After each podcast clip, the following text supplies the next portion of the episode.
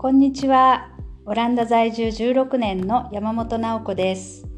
このポッドキャストでは、オランダの教育や子供の生活についてお伝えしています。え今日のテーマは、インターナショナルスクール。えーオランダにもあの英語で、えーいろいろ教えてくれる、えーインターナショナルスクールが、え大きな都市には結構存在していまして私たちの住んでいる、えアイントホーフェンにも、1校ありますでそこは、えーと小学校から高校までの子どもたちが通っていますえー、と今日はあのそこにお子さんを通わせているお友達のナミさんに来ていただいてます。こんにちは。よろしくお願いします。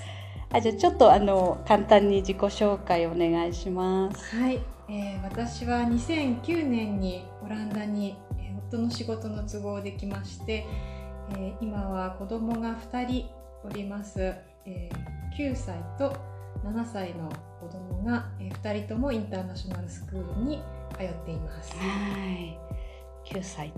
えっ、とインターナショナルスクールなんか結構大きい学校みたいですけど、そうですねね。全体でどのぐらいの人数いるんですか？アイントホーフェンにあるこのインターナショナルスクールアイントホーフェンは、えええー小学校と中学校高校が一緒になった学校になってまして、えー今は全部で合わせて1,000人ちょっとぐらいというふうに、はいすごいですね。千人ちょっと。だからはかなりのお兄さんとかもいいし同じところにいるんですそうですねもう下は3歳のちびっ子からお上は一番大きくなりますと高校生で18歳までうわあもそうなんうですはい、すねごい。背の高いおうじさんみたいな。んいますよね。はいえでも同じ敷地内にいるってことなんですか？そうですね。はい。へえあそうなんだ。で3歳からもう始まる？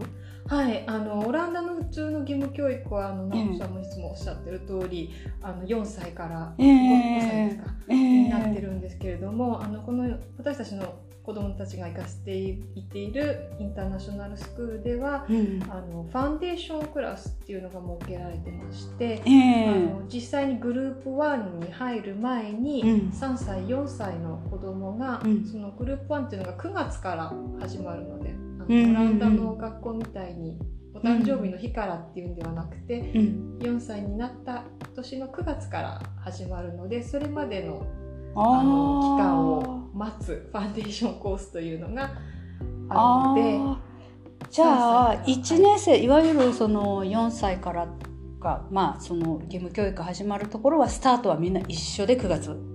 そうですね、あはい、そうなんだ、はい。それ知らなかったですね。なのでこうバラバラに入ってくるんではなく、えー。みんな一緒に1年生を始めるっていう形になってます。なるほど。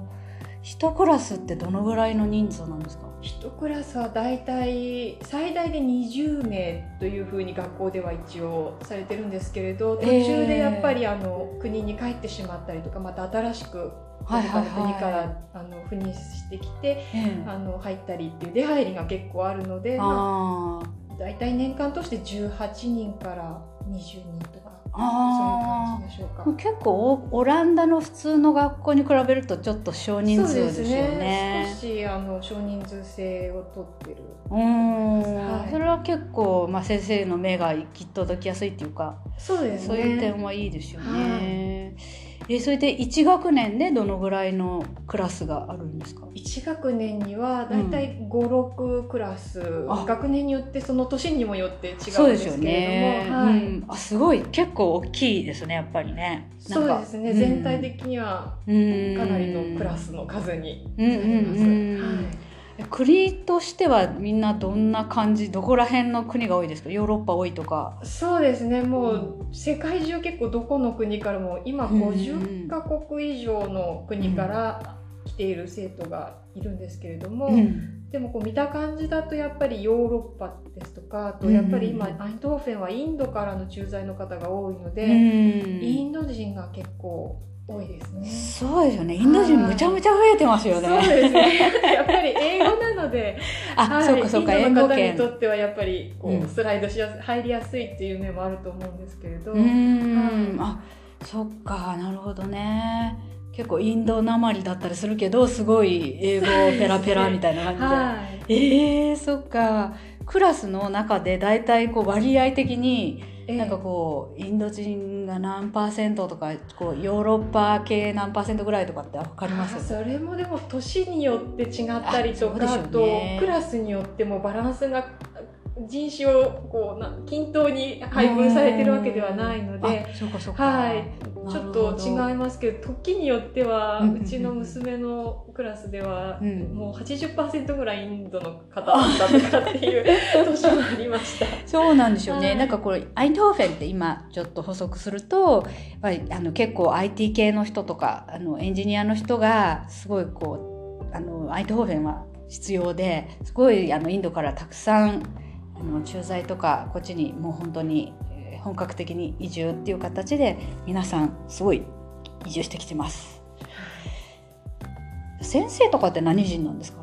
先生はまあイギリスの先生は多いですね。うんはい。あとはでも割合と先生もいろんな国からあの、うん来てらっしゃる先生が多くて、うんまあアメリカの先生もいますし、あと英語がネイティブでない国、例えばまあオランダの先生も多いですし、うん。えーそれからまあ去年うちの息子の担任だった先生なんかはペルーから。来ている先生だったりとか皆さん割合と世界中のインターナショナルスクールでの経験がある先生が多いのであのネイティブでないからといってあのあのほネイティブの先生に踊るという印象はないです。ない、はああなるほど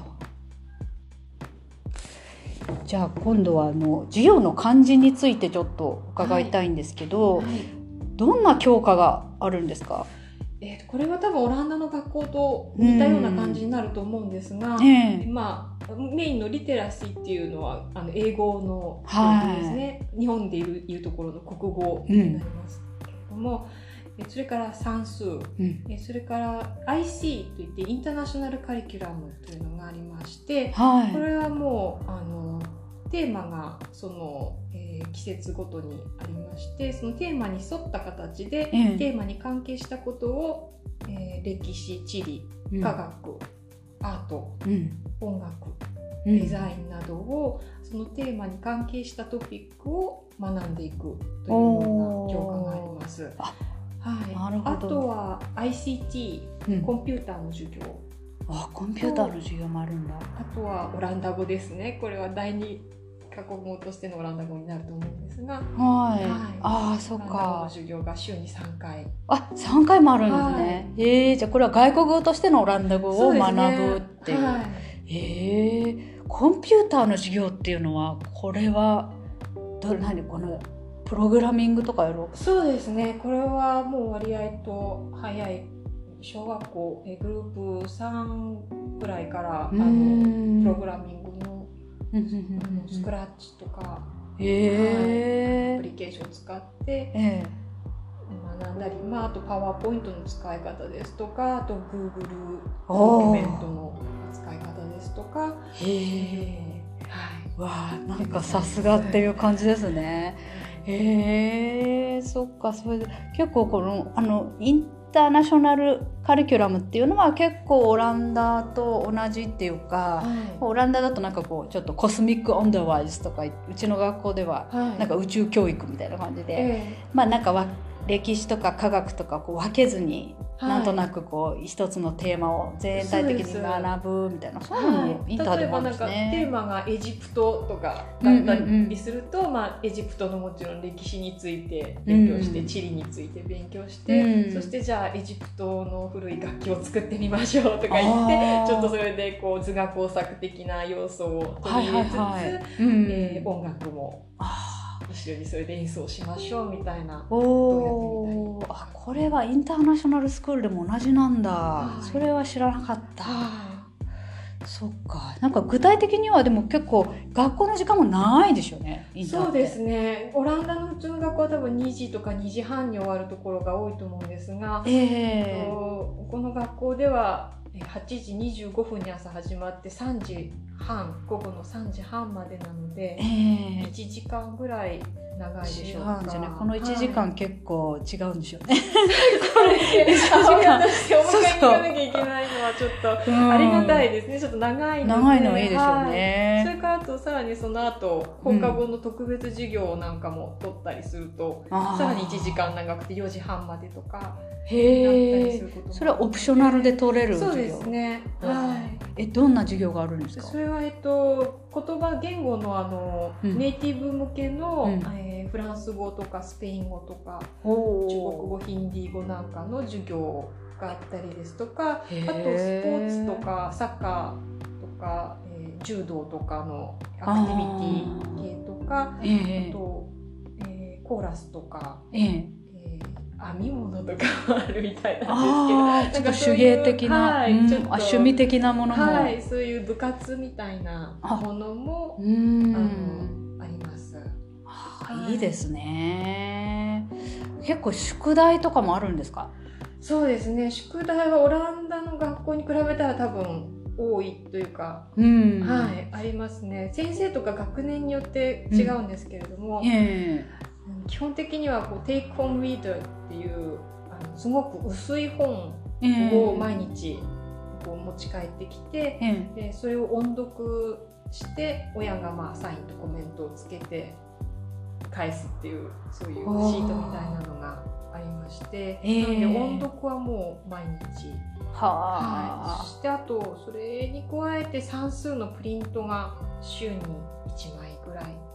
なので日本と比べたら全然少ないんだと思うんですが、はい、えでもこれも結構低学年からあるんですか？あこれはありますね。はいそっかなんかやっぱりこう勉強とかコンピューター教育とか、はい、そういう点ではなんかインターの方がすごくありそうある感じですね。そうなんでしょうかね。やっぱりオンラインのなんかゲームみたいな算数の宿題っていうのもはい、そうですよね。これはでも任意なのであんまり、あのコンピューター目が疲れちゃうので、やらせたくないよっていう親御さんの場合は、まあ、やらせなかったからといって別に先生がチェックするわけではないので、やりたい子がやればいいよっていうスタンスではあけれど。へえ、そっか。なんかでも、そうでしょうね。ちょっとやっぱりここにオランダに駐在ちょこっとして結局なんか国に帰った時にそっちの教育レベルっていうか。そっちにも対応してなきゃいけないし、えー、割とガンガン、ね、オランダみたいにあんまりのんびりしちゃうとちょっとまずいかなみたいなところもありますよね。インドとか韓国ではやっぱり教育がすごく厳しい。ですよね。いるので、そういう親御さんたちは、うん、あのもっと宿題を出してくれとか、はい、もっと学校でこういうことをやってくれとか。なるほど。はい、さすがです。はい。ちょっとですね、今こ、ここで一旦ちょっと1回目を切らしていただきます。で、えっ、と、この後はですね、まあじゃあどういう感じの人たちにはインターナショナルスクールがおすすめかとか、まあメリット、デメリットとかをちょっと伺いたいと思います。